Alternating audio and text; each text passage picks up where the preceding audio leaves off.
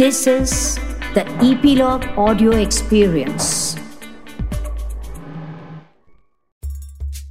आज मैं सुनीता मालपानी लेकर आई हूँ एक और मुँह में पानी लाने वाला किस्सा। तैयार है ना सुनने के लिए? तो लीजिए ख्याली जलेबी के साथ प्रस्तुत है मस्त मौला शेख चिल्ली। एक बार एक बुज़ुर्ग महिला किसी काम से कहीं जा रही थी। तभी सड़क पार करते हुए एक वाहन से उसकी हल्की सी टक्कर हो गई। गाड़ी के अचानक टकराने से महिला बेहोश होकर नीचे सड़क पर गिर गई।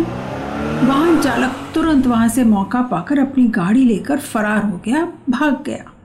दुर्घटना का पता चलते ही सड़क पर आसपास के लोग अपना अपना काम छोड़कर तुरंत बुज़ुर्ग महिला के पास पहुँचे।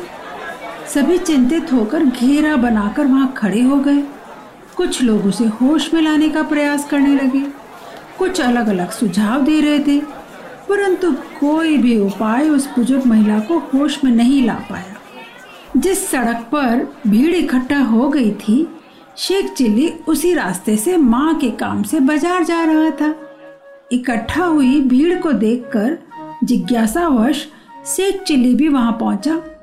भीड़ के बीच में से आगे बढ़ते हुए उसने देखा कि एक वृद्ध महिला सड़क पर बेहोश पड़ी हुई है और कुछ लोग उसे पानी के छींटे मार रहे हैं, कुछ उसके हाथ पाँव पकड़े हुए हैं तो कुछ हवा लगा रहे हैं। शेख ने लोगों से पूछा, क्या हुआ भाई? तो उसे बताया गया कि कैसे गाड़ी की टक्कर से वो महिला बेहोश हो गई है और अब तक होश में ही नहीं आ पा रही है। महिला को घेरे कुछ लोग उसे अस्पताल पहुँचाने के लिए वाहन का बंदोबस्त करने के लिए कह रहे थे। जबकि कुछ लोग उसे ज़्यादा चोट न लगी होने की बात कहकर वही होश में लाने की कोशिश करने की बात कह रहे थे। सभी की बात सुनकर शेख चिल्ली को अपना किस्सा याद आया। जब एक बार वो बेहोश हुआ था, तब माँ ने कैसे उसे होश दिलाया था? वह याद आते ही उसने तुरंत बुज़ुर्ग महिला को होश में लाने के लिए बड़े उत्साह से अपना विचार रखा।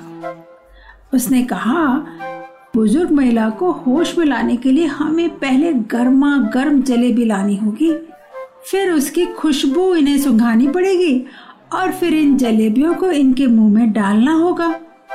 शेख ने गर्म जोशी से आगे कहा जलेबियाँ मुँह में जाते ही इस बुज़ुर्ग महिला को ज़रूर होश आ जाएगा। शेख अपनी बात कहकर चुप हो गया, लेकिन किसी ने भी उसकी बात पर गौर नहीं किया, बल्कि कुछ लोगों ने मन ही मन उसका मज़ाक भी उड़ाया। शेख की बात को अनसुना करके सभी अपनी अपनी तरह से कोई न कोई दूसरा तरीका आजमा रहे थे। वहीं दूसरी ओर बेहोश महिला को थोड़ा होश आ गया था। मगर शेख की जलेबी की बात सुनकर वो वैसे ही बेहोशी का नाटक करते हुए पड़ी रही। वह गर्मा गर्म जलेबी खाने के लालच में यूँ ही आँखें मूंदी रही। जब काफ़ी देर तक किसी ने शेख चिल्ली की बात पर अमल नहीं किया तो बुज़ुर्ग महिला से सब्र नहीं हुआ और धीमे से आँखें खोलते हुए शेख चिल्ली की ओर इशारा कर कहने लगी, कोई इस भले आदमी की भी राय सुन लो। कितनी अच्छी राय दी है इसने। ले भी आओ थोड़ी जलेबियाँ। बुज़ुर्ग महिला की बात सुनकर सभी चौंक गए। सभी ने गुस्से भरी निगाहों से उस महिला की ओर देखा कि क्यों नाटक कर रही है और उसे भला बुरा कहकर अपने अपने रास्ते चले गए।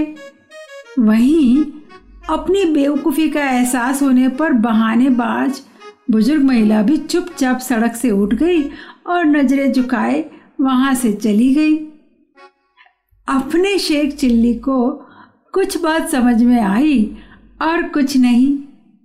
बस उसे माँ का काम याद आया और वह भी चुपचाप बाज़ार की ओर चल पड़ा। मुझे पता है, शेख के इस उपाय पर एक प्यारी सी मुस्कुराहट के साथ जलेबियों की बात सुनकर आपके मुँह में भी पानी आ ही गया होगा।